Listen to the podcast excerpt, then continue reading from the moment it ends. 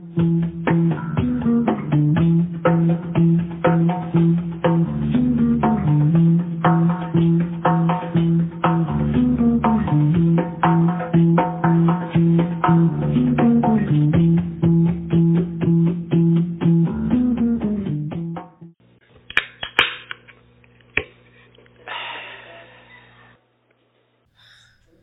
right, welcome to Bible study, everybody. Good to see you tonight.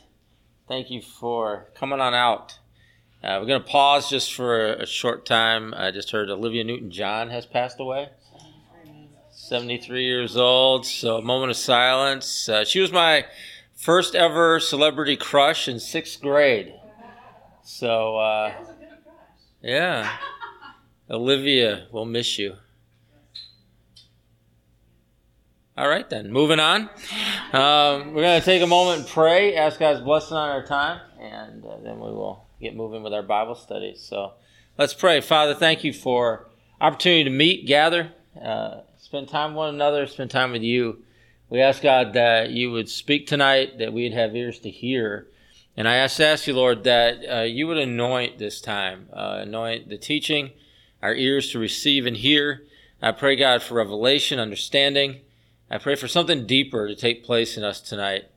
I ask God that uh, we would be open to what you want to say. We'd be open to what you want to do in us. We'd be open, God, to uh, just uh, new things. And I pray, Father, that we would hear you in what you're saying. We give you thanks tonight for uh, this opportunity to gather. We ask you bless it, bless our time. Give you honor and praise. We ask these things in Jesus' name. Amen. All right. If you have your Bibles, let's open up to Luke chapter 6. Luke 6. If you need a Bible, some located on the tables. Feel free to help yourself. If you need a Bible, uh, you can also feel free to take a Bible with you. Uh, we obtain Bibles to give away, and so that's why it's there for you to use and to take if you'd like one. Reminder uh, for our podcast listeners that we have an interactive feature with Bible study, and that is through a website at www.speakpipe.com. That's S P E A K P I P E dot com slash Monday Night Bible Study, all one word. You go there to that web page, and there's a button that you can toggle, and you can leave us what would appear to be a voicemail. And we'd love to hear from you. Could be just saying hi, or maybe you have a question about Bible study, or maybe you have a comment, or you just want to tell us where you're from. But we'd love to hear from you. Could be something good God's doing in your life. So drop us a line, uh, leave us a message, and we'll endeavor to play that at our next Bible study.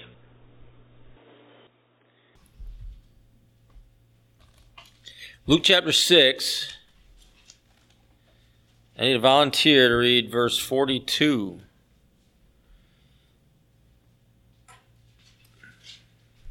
Luke 6:42. Brother, brother, let me take the speck out of your eye when you yourself fail to see the plank in your own eye. You hypocrite, first take the plank out of your eye, and then you will see clearly to remove the speck from your brother's eye. All right, thanks for reading that. Uh, this is a teaching of Jesus. That He goes through a series of sayings uh, right through this passage, uh, right around Luke 6. And the sayings that we hear from him uh, during this discourse are easy to apply. Uh, they're not really anything that's too difficult to understand. They're not really anything that's too obscure. Not anything that has a lot of uh, background to understand what he's trying to say. He's drawing pictures, telling parables, and uh, he's keeping it simple so that the people that were hearing him, the people that uh, he was communicating with would be able to not only understand what he was saying, but also to apply it. And that was his goal. So uh, we're how many thousands of years later? Uh, we're hearing what he's saying, and it's still true that it's a simple teaching. And it's something that most of us can listen to this and apply it. So I'm just going to take some time tonight to uh, just to speak to a few of the things that he's saying here. Uh, take some time to amplify some of the things that he's saying here. and hopefully we can take what we're hearing and apply it as I'm talking. That, that you can do that. Now, one of the things I try to do when I'm listening to someone speaking is that when I hear something that I know is God speaking to me, I, I, I think of something and I, I, try to apply that into my life. A lot of my notes have to do with that. Uh, and as I'm listening to people preach or prophesy or speak, that when I feel like, okay, this is God speaking to me, this is God saying something, I try to uh, just allow that application to take place. And that's my notes. My notes really more about what that means to me and how I'm going to apply that to my life than it is about whatever it is the guy was talking about. Because to me, that's the more important part of why I sit and listen and I hear what people have to say. So I want to encourage you toward that. Uh, as he begins this passage here in Luke 6, kind of an interesting, Jesus asks this question, and it's really a good question, is how can you say? And, and if you think about that question, he is really challenging people to think about what they're saying, to really think about the things that they are doing in their life. And so I want you to just consider that for a second because what he's about to share here is he's sharing a story, a parable about somebody that's trying to help, right? So this guy comes up to his friend, at least that's what it appears to be, and he's like, let me take that sawdust out of your eye. Or whatever it is, that speck out of your eye. And it appears that he wants to help. And, and so Jesus is asking a question here, and, and again, going a little bit deeper than just appearances. He's asking a question. He's like, well, how can you say that?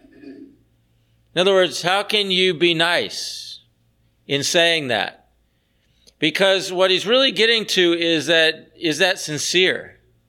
What he's getting to is, can you really help anybody out if you can't see the speck, actually? And he's going into a, kind of a, a deeper discourse here about the idea of not just being polite, but actually being helpful.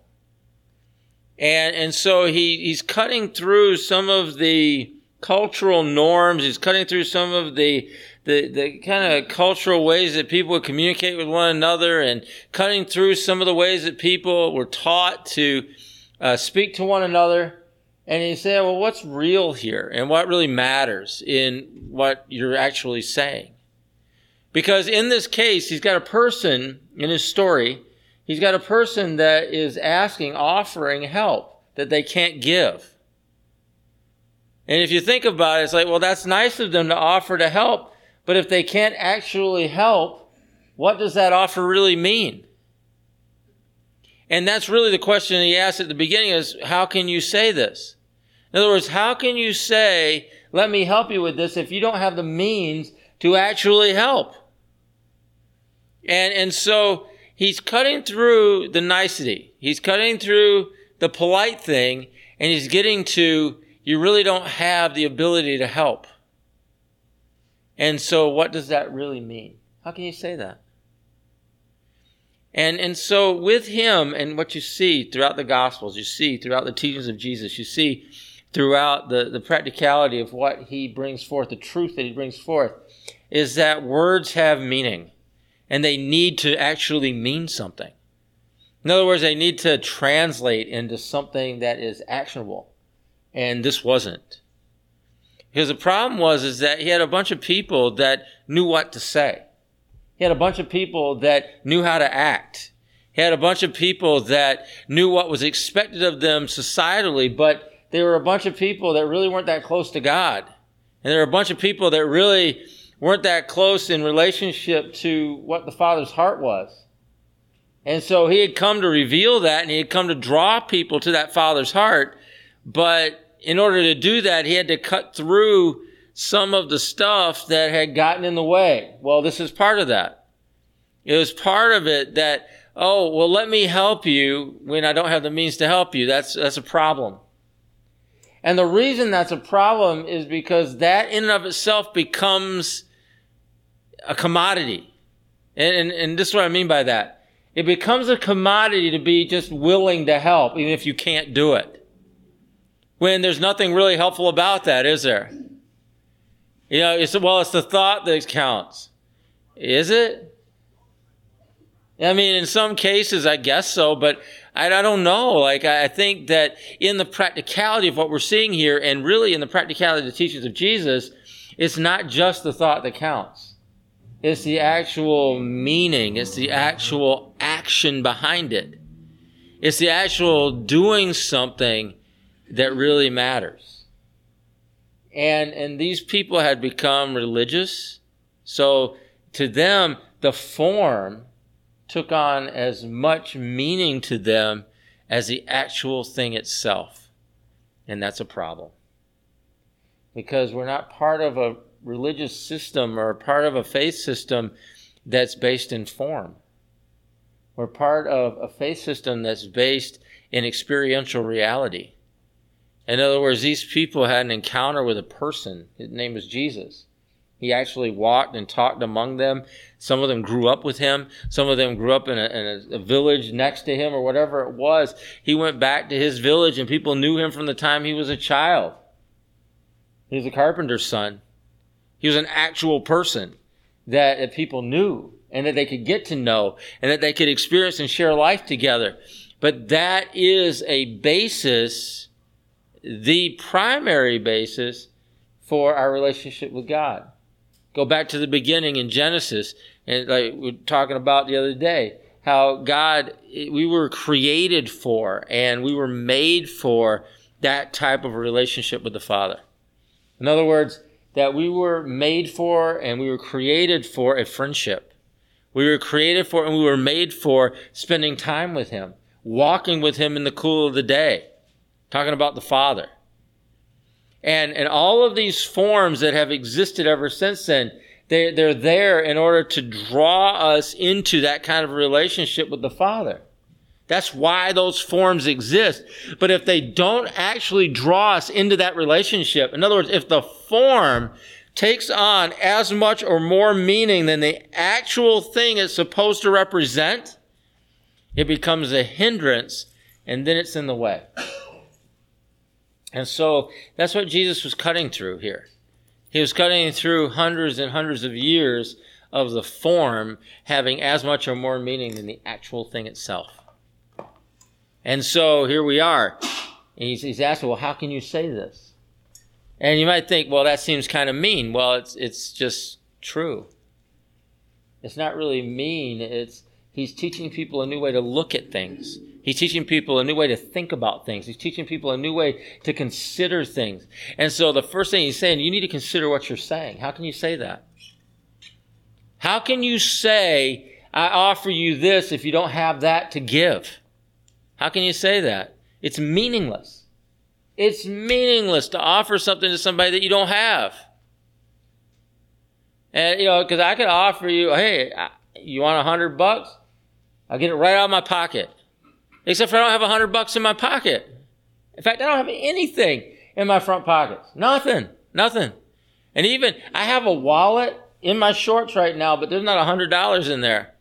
I couldn't give you a hundred dollars if I had to right this second. So for me to offer that to you means nothing. Get it? But see, you start applying that to other things in life, all the niceties of life. And you consider, it's like, well, yeah, can, can I help you with this when you're not able to help? Can I do this for you when you have no intention of ever doing that for them? You know, you think about times in your life where you offered something to somebody and you didn't expect them to take you up on it, and they did. gotcha. Right? Right? And if you're unable to do that, then then that's the problem. How can you say it if you're unwilling to do it? So when Jesus is, is teaching these people, he's, he's using the parables, using the story to help do that. But he's like, well, how can you say this? Well, that, that's kind of a rebuke. Not kind of, that's a rebuke. And who's he rebuking? He's rebuking that nice person that's trying to help, apparently. But they're not really trying to help. They're just trying to say the right thing. Just right, trying to speak the right words. They're assuming the form of what they believe that they're supposed to be. And by assuming that form and saying the words that they think they're supposed to say, then that makes them feel okay about the situation.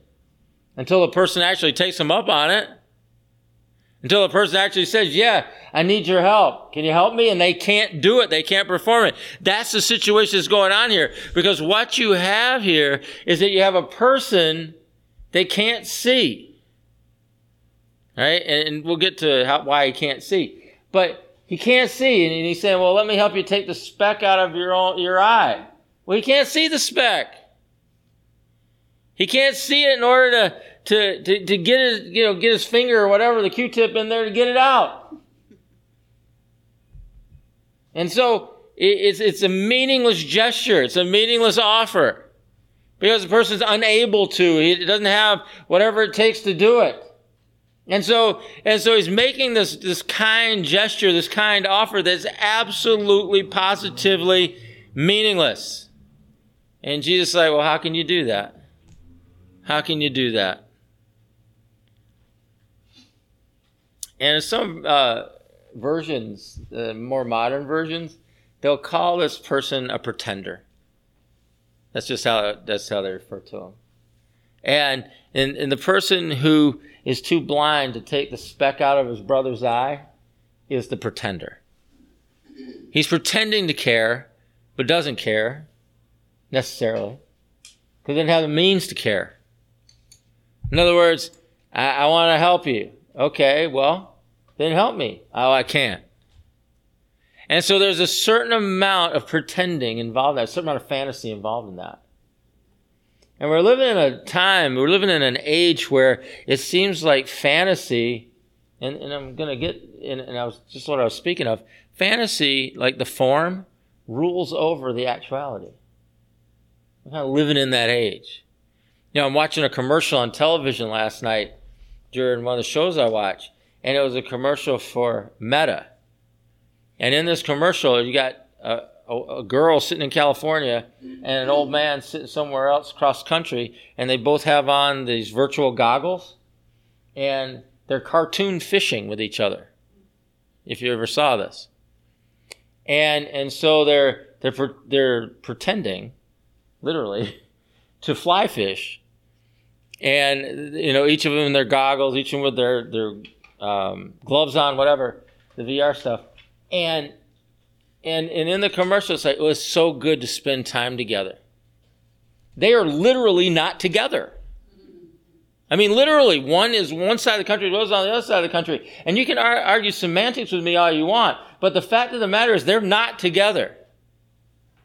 You know, I never thought to myself when I'm talking to somebody on the phone, I'm together with them. It never occurred to me. It never occurred to me if I'm in a Zoom meeting, I'm together with those people. I mean, we're on a platform, a virtual platform. We're looking at each other. Maybe. You've done enough Zoom, you know what I'm talking about. Maybe we're looking at each other and we can hear each other, maybe. Or maybe I'm just doing my work while you all are talking. I don't know. But that doesn't mean we're together.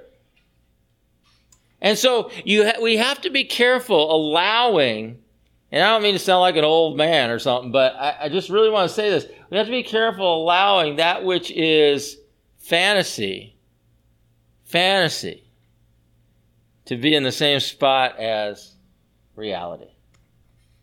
But just because you think something doesn't mean it's real. Just because you believe something doesn't mean it's real. Just because you want something to be something doesn't mean it's real. Does not. You know, there, there used to be the need for some type of empirical evidence. Not anymore. Just think it. You'll be okay. Well, we're starting to understand and we're starting to learn how dangerous that that can actually be. How confusing that can be. So Jesus warning against the form here. It's like, well, you said the right thing, but you can't perform it. It's messed up. How can you say that? Warning against the, the I wish I coulds, and making that as important as the reality of the situation. And he's actually teaching don't do that. Don't do it. Because it doesn't mean anything. As I look at this passage, you see the pretender. He's pretending that he wants to help, but he's unable to do it. And you look at the language there, he calls the guy his brother. My brother. Now, I come from a, a religious uh, background, and that's just since I became a Christian. But I, w- I went to a church after I became a Christian, and I was folded into that denomination of people. And it was an old time Pentecostal denomination. And so everybody called each other brother and sister. So I was in my 20s, and that's what I was told to do. And there were just certain people. You know, I grew up in the South, and so I have a hard time calling people by their first name anyway. And so it became a convenient way to just refer to people. Like there was a guy, um, I was in my 20s, there's a guy who'd been the church treasurer for over 40 years of the church that I was at. And his name was Brother Boss. I can't even tell you anything else about his name, but just Brother Boss. And he was married to a woman, guess what her name was? Sister Boss. That's right. And and so so that's the way I referred to them, and that's all there was to it. But that was the form of how we spoke to one another, and and that was true all along the way. Uh, as far as I traveled, after a while, I began to travel and preach in churches, and, and I spoke in like 300 churches along the way, and uh, conferences, all kinds of things. But anywhere that I would go, it'd be brother, sister, whatever. That's just the way it was. But did I really think of brother boss as my brother? No. No. I, I it was just a, a substitute word for Mister. The way that I've been referring to older people my whole life. So it had been Mr. Boss, but because of the, the context I was in, I used the term brother and or sister or whatever it was.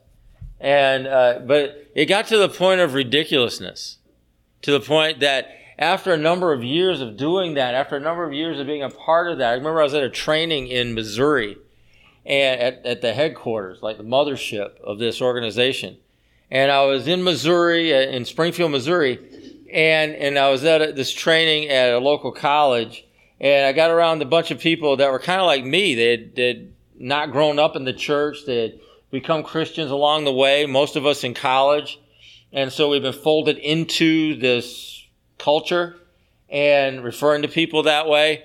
And I remember just sitting down and talking to some of these guys and feeling like I wasn't crazy for the first time in like 10 years. It just, you know, this just seems ridiculous. Because I'd be, I, I, mean, I'll give you an example. I was at a, a, at a church in Horseheads, New York. And after the service, the pastor had uh, me and June over to, uh, to eat lunch. And so, um, this is Brother Kleinstuber's church. And so Sister Kleinstuber had made lunch, good German lunch. And, and so we were eating, and Brother Kleinstuber looked at his wife and said, Good taters, sis, to his wife. And June just started laughing. And I thought it was funny too. You know, I didn't laugh, but she did. She gets away with stuff like that. I didn't. But good tater, sis. That's his wife. Yeah, he could probably call her by her first name. Right? But sitting down and, and just really thinking about, like, do we really mean any of it? No. It was just a religious form. It was a religious form that we just rolled into. I mean, I was an adult when I became a Christian. It wasn't like I was a child learning that, I was an adult. But it was just we got folded into that. And some of these other guys I was meeting in Springfield, they were adults, but they got folded into this. And we were just discussing it's like, well, are, are we going to be like this? Like in 20 years, are we going to be referring to one another as brother? I mean, that's how this is going to happen? And, and I just remember thinking to myself, there is no way I can do that. No way. And and I want and I, I picked a silly example because I want you to begin to think about things in your life that you've been taught and you have no idea why. I want you to think about things in your life that are niceties. If you grew up in the church, you've got lots. Right? There's just lots of them. All right? There's lots of things you're supposed to say in a certain moment. Lots of things are expected of you to say. Lots of things that, that people think that you're going to say and whatever it is that you're going to do. One of my favorite things about starting this church was that we had a bunch of people that came into this church that didn't grow up in the church.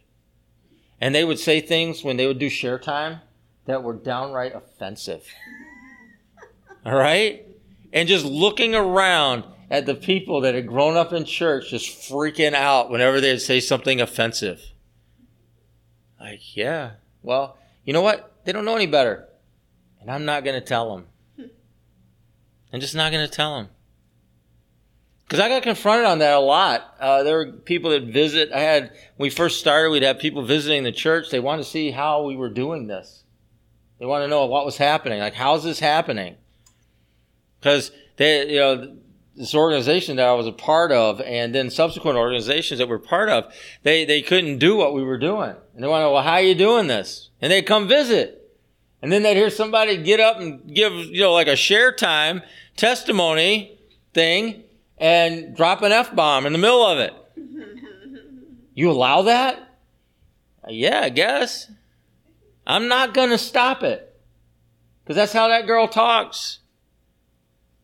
That's how that guy talks over there. And, you know, and eventually God spoke to them. I wasn't pointing at Pete, sorry, or Sid.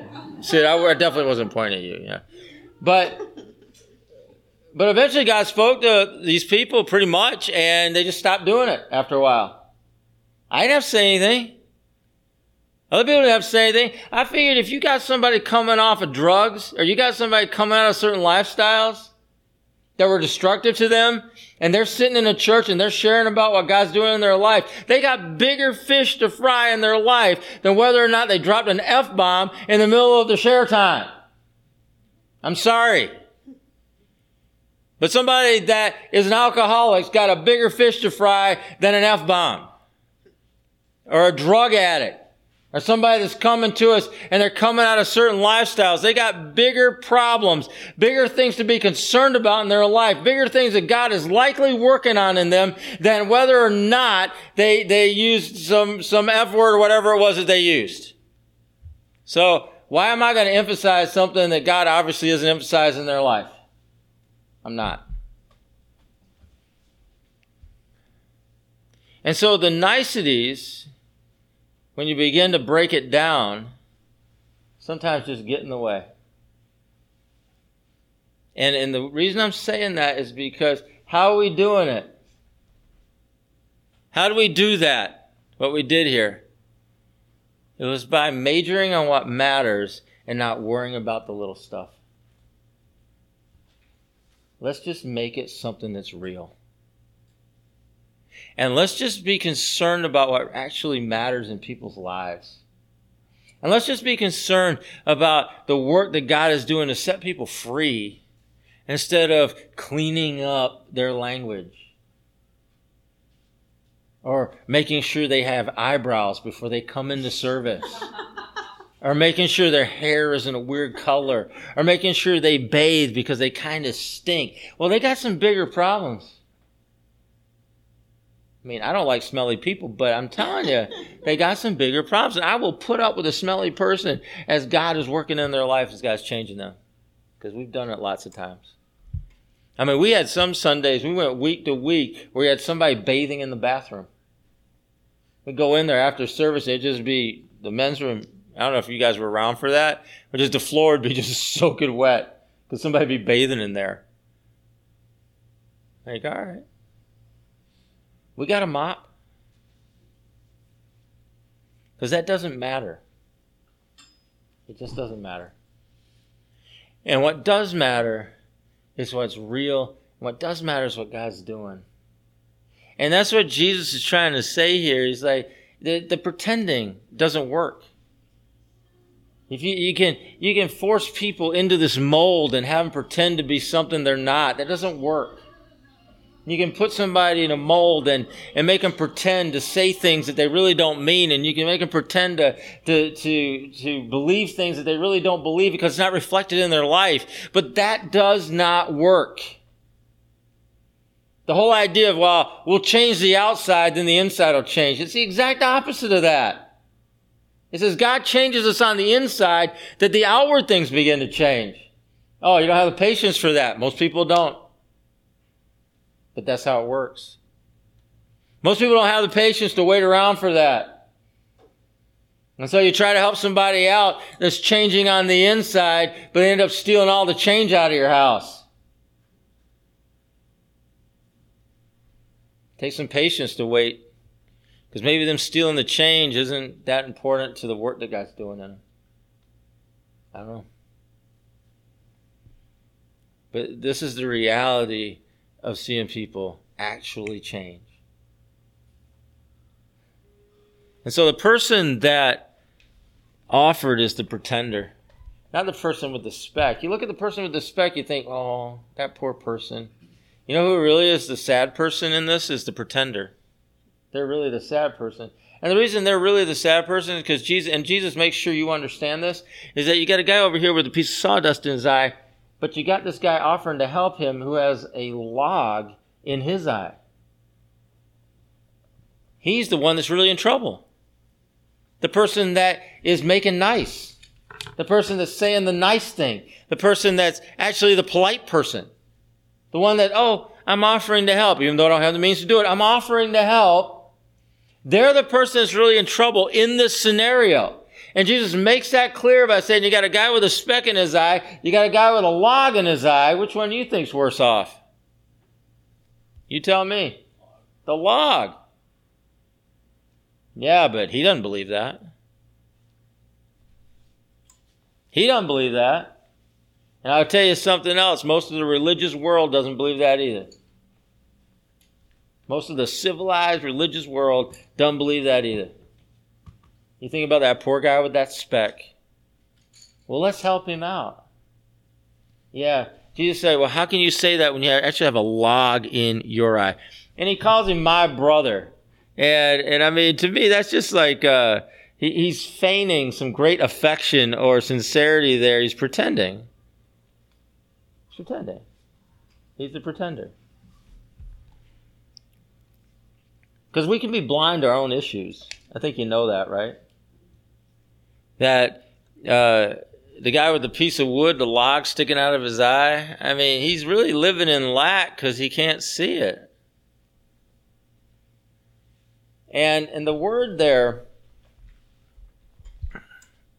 is more active than he just can't see it. The word is, language wise, the word is he takes no notice of the log in his own eye he takes no notice of.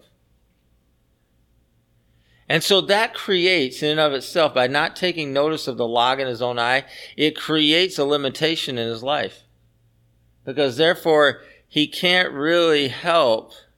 He can only pretend to help. And if you're only pretending to help, that's not really help. In fact, Jesus defines that in this verse as a hypocrite. Do you mean hypocrites can be well meaning? Yes. You mean hypocrites can be really nice people? Yes. You mean hypocrites can, can, can be offering to help, even though they can't do it? They'll offer to help? Yes. But you see, what makes them the hypocrite is that they're really just pretending. They can only pretend to help. They can't actually help because they don't take notice of what's going on in their own life. By taking notice of what's actually happening in our life, we become more aware of the people around us. We become more aware of the situations, the issues that are going on around us. We become more aware of what needs to change in our own lives. We become more aware of what God's working on in us. We become more aware of the things that God's pointing out in us so that we can be active participants in the change that God's trying to make in our lives.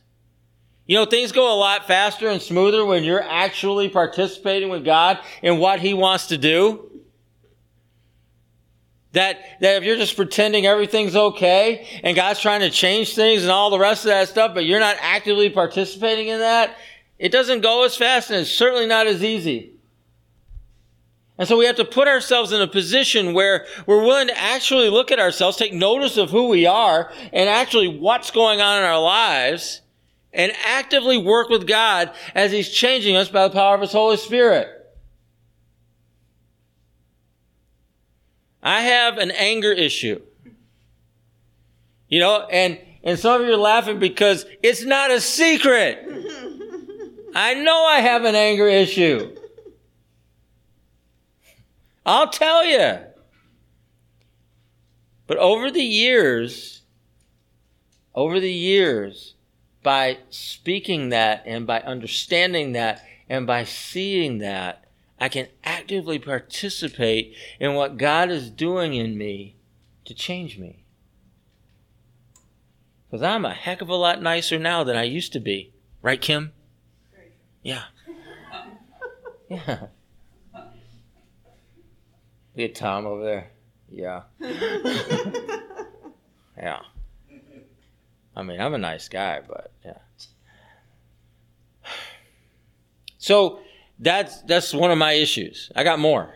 I I can sit here and tell you all about them, but I got more. I just can't pretend they're not there.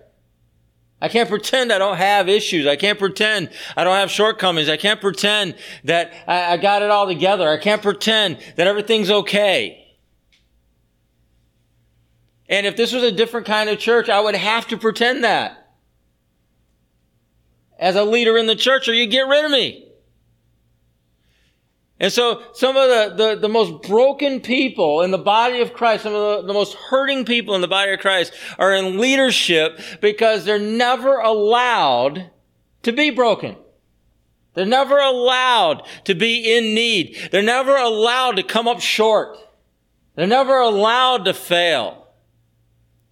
And so they just keep hurting and pretending and hurting and pretending. But you know what? You know what Jesus calls that? you're not a very good helper. And so you got these leaders in the body of Christ that just aren't very good helpers. Why? Because they don't have the means to. They, they, they can't even be who they are. They can't even look at who they are. Well, how are they going to help you? How is he going to help you get a speck out of your eye if he's got a log sticking out of his eye? Can't. He can't. And, and I'm not whining on behalf of every pastor on the face of the earth. I'm just telling you, that's the way it is. And if you can't, as a person, share with the people around you, if you can't be who you are with the people around you, if you can't just admit and see and recognize and allow for the shortcomings that are actually in your life, if you can't see the log that's in your life, you're not going to be a good helper and you're going to live a life where you're just hurting. You're broken. I'm broken. You're broken. But healing has to come through truth and not through pretending. Because you can't just wish it. You can't just fantasize about it. You can't just say it is so. There has to actually be some healing. It has to be real. And so we have to be careful that we actually take notice. That we actually take notice of what's going on around us, but to take notice what's happening in our own lives. You know what you notice in people? What's wrong with you? Yeah. And you can notice what's what's wrong in other people, even even now. This this is you're gonna think, man, this is some real gymnastics. Yeah. Because you can notice what's wrong in other people. All right. The same stuff's wrong in you and still not see it in you. That is some gymnastics. That'd be like me. You know, like I'm just living my life and I'm pretending, doing whatever I'm doing. And I see somebody, I'm like, wow, that person really has an anger issue. What's wrong with them? They need to deal with that. Seriously? Yeah. Yeah. It'd be like I didn't know I had one, right? The issue, though, becomes as we take notice of what's happening in us, then when we see it in other people, we at least know where that comes from. We at least understand where that comes from. And hopefully, it keeps us from that moment of judgment in our life. Because I tell you what, when you're looking at somebody and you're just seeing yourself, it gets a lot harder to really judge that person. And all of a sudden, patience and grace and mercy come out of us, hopefully. And we can just love each other. Because I got my problems, you got your problems. My problems aren't your problems, but some of my problems are your problems, and some of your problems are my problems. That's just true. But if we can bathe our relationships in that kind of mercy, grace, and love, then we give each other the room, we give each other the space for God to change us. To give Him that opportunity to change us. And so it's on us to see things, to actually pay attention to our own lives, to take notice of things that are happening in us so we can get healed. Doing ask God for healing. Ask God for wholeness in our life. Ask God for restoration. We take the time to go through that process of forgiveness, go through that process of, of, of life giving forgiveness in our lives. Go through that process of maybe asking other people to forgive us for the things that we've said or done. And sometimes that's appropriate, and sometimes that's the right thing to do. But we go through that process to allow for ourselves and to allow for that work to take place in us to actively participate in the healing that God wants to do in us. That we take our part in that. Because once we're healed, once we're made whole, and I'm not talking completely, but that process is going on and ongoing in our life, that that's what's happening, and we put ourselves in that position, we're participating in that process in our life, then, then we can begin to help others. Then we can be healers. Because ultimately, that's what Jesus is looking for here. In this story, the application of this story is that you become a healer. The application of this story is that you're not pretending, but you're actually helping take a speck or helping take that sawdust out of that person's eye that you actually do care about. The end result of this is that we become healers in one another's lives. But that's only going to take place as we allow for the recognition, as we allow for taking notice of what's actually going on in our lives. You have to be self-aware and, and allow the Holy Spirit to speak to you. Allow for what God wants to do in healing you if you're going to be a healer for other people.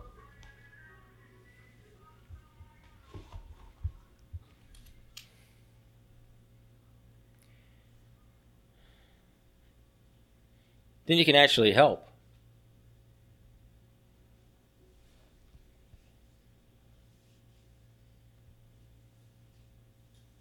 There were several issues in my childhood where I suffered trauma.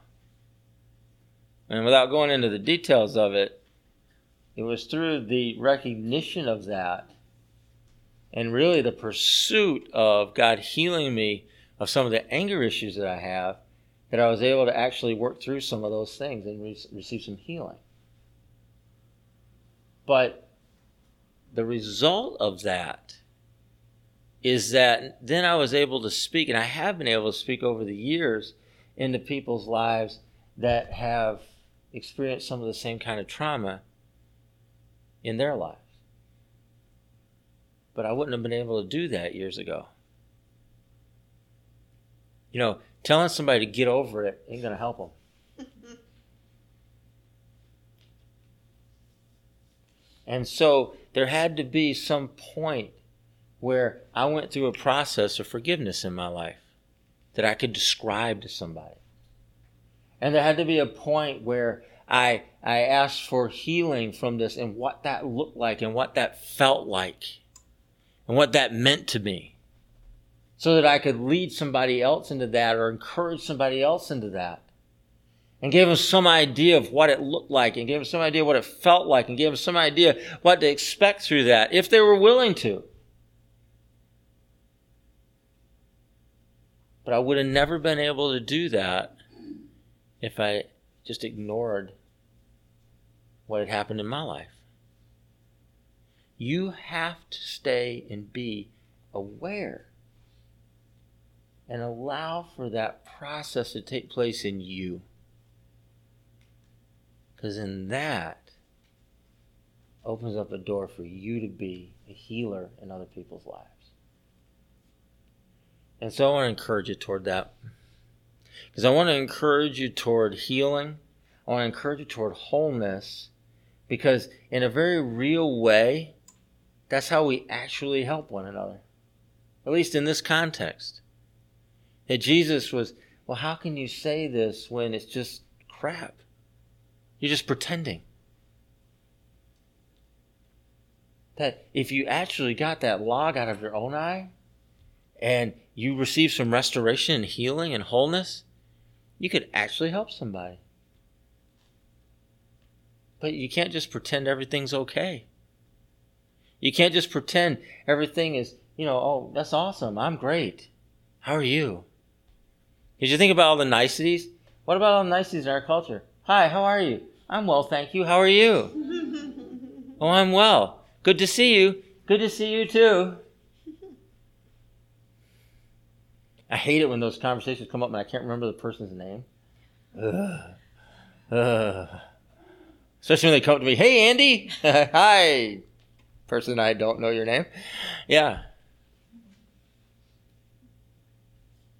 How sincere am I? I don't know. And I'm not trying to, to bag on like just just be mean about cultural norms because we just all have them, and I mean I understand them, but you have to understand what they're for, and you have to understand them for the the, the meaning and the lack of meaning behind them. That's all. And and I guess what's more important than just those kind of silly niceties and those silly polite things and uh, whatever that is. I mean, I grew up in a culture where everything's polite, but then there's ways to say things politely, but in a mean way, where everyone knows what you're talking about, but it was said so nicely that who would know? Well, we all know, but it sounds so nice. Well, I know what you mean. So eh, it's, it's to get rid of that, though, within what we're doing. And that's really what I'm driving at. And that's what Jesus was driving at. It's like, yeah, talk, talk, talk, talk, talk, talk, talk, talk, talk, talk, talk, talk, talk. What does that mean? Nothing. Nothing. And, and I've said this for years talk is cheap. Talk is cheap. Talk is cheap. Until it actually costs you something. And when it costs you something, then you begin to understand that words do have meaning and they do matter. And so, if we're going to be a people whose words matter, we're going to be a people who mean what we say. And Jesus talked a lot about that, meaning what you say. He talked a lot about it. Let your yes be yes and your no be no, and don't let anything else out of your mouth because it don't matter. In fact, he said it's of the devil. So keep it simple. Recognize that your words have meaning, and I believe that what God is calling us to is a reality, a reality of life together. We're not going to get there pretending. We're not going to get there faking it. And we're not going to get there trying to, to say all the right things when we're just ill equipped to actually do it. We're just not going to get there. But I believe we can get there as we participate with God in the healing process in our own lives and let Him make us into the healers that He really called us to be in one another's lives. So let's allow the work in us Let's allow the work in me. Let's allow the time and the space, and let's participate in the work that God wants to do in each one of us. Let Him change us, let Him change me. And then let's heal. Let's, let's heal one another. Let's speak healing over one another. Let's be instruments of healing in one another's lives. Because ultimately, I just think that's what we're called to. Let's take a moment to pray. I'm just going to ask the Holy Spirit to speak to us tonight, uh, wherever you're at. Again, this simple message really is directly applicable.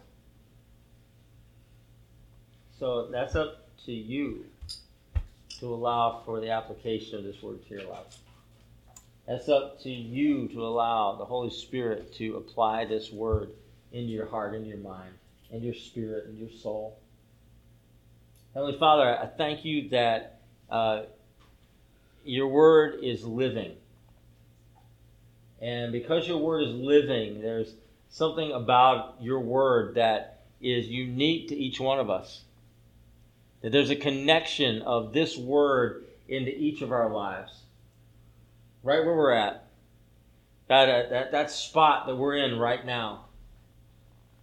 And it could be a place of, uh, of hurt, it could be a place of brokenness, it could be a place in a process of healing, it could be in a place of a process of revelation in our lives that we're seeing things that we've never seen before, hearing things we've never heard before, understanding things we've never understood before. Wherever we're at, I thank you that your word, as a living word, meets us at that point of connection. And so I pray that your word, your living word, would connect with each one of us here in this room, right where we're at. For God, I, I pray that you would bring healing into our lives. That we would actively participate in the healing and the wholeness and that process that you have for each one of us that we would allow for it. We would allow, God, for your word to, to just move in us and knit things together. We allow your word to move in us and cleanse us from things that we need to be cleansed of. We allow for your word to move in us and bring about, Lord, just a, just a wholeness into us body, soul, and spirit. For God, I pray in this church you would raise us up as healers he raise us up as a people that not only have received of your healing, have received of your wholeness, but a people that will and can minister that healing and that wholeness into other people's lives too, in reality. The real deal. Not just talk about it, not just say it, but in reality. And so, God, I, I just ask I ask you, as we respond to you tonight, as we open ourselves up to you tonight, as we say, God, do your work in us, heal me, make me whole, that we would allow for that to take place. God, if you tell us it's time to go and speak to somebody, we'd do it. If it's time for us to ask somebody for forgiveness, we'd do it. If it's time for us to to, to write that letter we need to write, that email, that text message, whatever it is, that we do it. I pray, Father, that uh, we would participate in the healing that you have for each one of us. Give you thanks tonight. Give you thanks. I pray for a company of healers to be raised up in this room. Healers healers in one another's lives, healers where we work, healers where we play, healers, God, where we get our groceries, healers. A company of healers. We ask it in Jesus' name. Let's agree by saying amen. Amen. All right. UCF of Syracuse is a relational gathering of diversity in action. Economics, education, employment, background, and culture span the spectrum as we gather for the purpose of life in Christ. No, me and Christ are homies. That's good. He's really cool, you Mm-hmm. know. We super close, yo. Your homeboy? Yeah. All right. Anyways, so musicians, writers, painters. You know, my cousin's a painter. Yeah? What do you paint? Houses. Oh man, my cousin, your cousin should hook up. Yeah. So yeah, painters and other artists express their work through the body of life of this faith community, like the comunidad. Yeah, see, there's a lot of people. Yeah.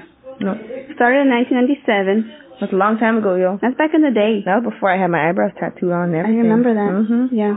As an outgrowth of chaplaincy of Syracuse University, UCF continues to gather in the Westcott neighborhood of Syracuse.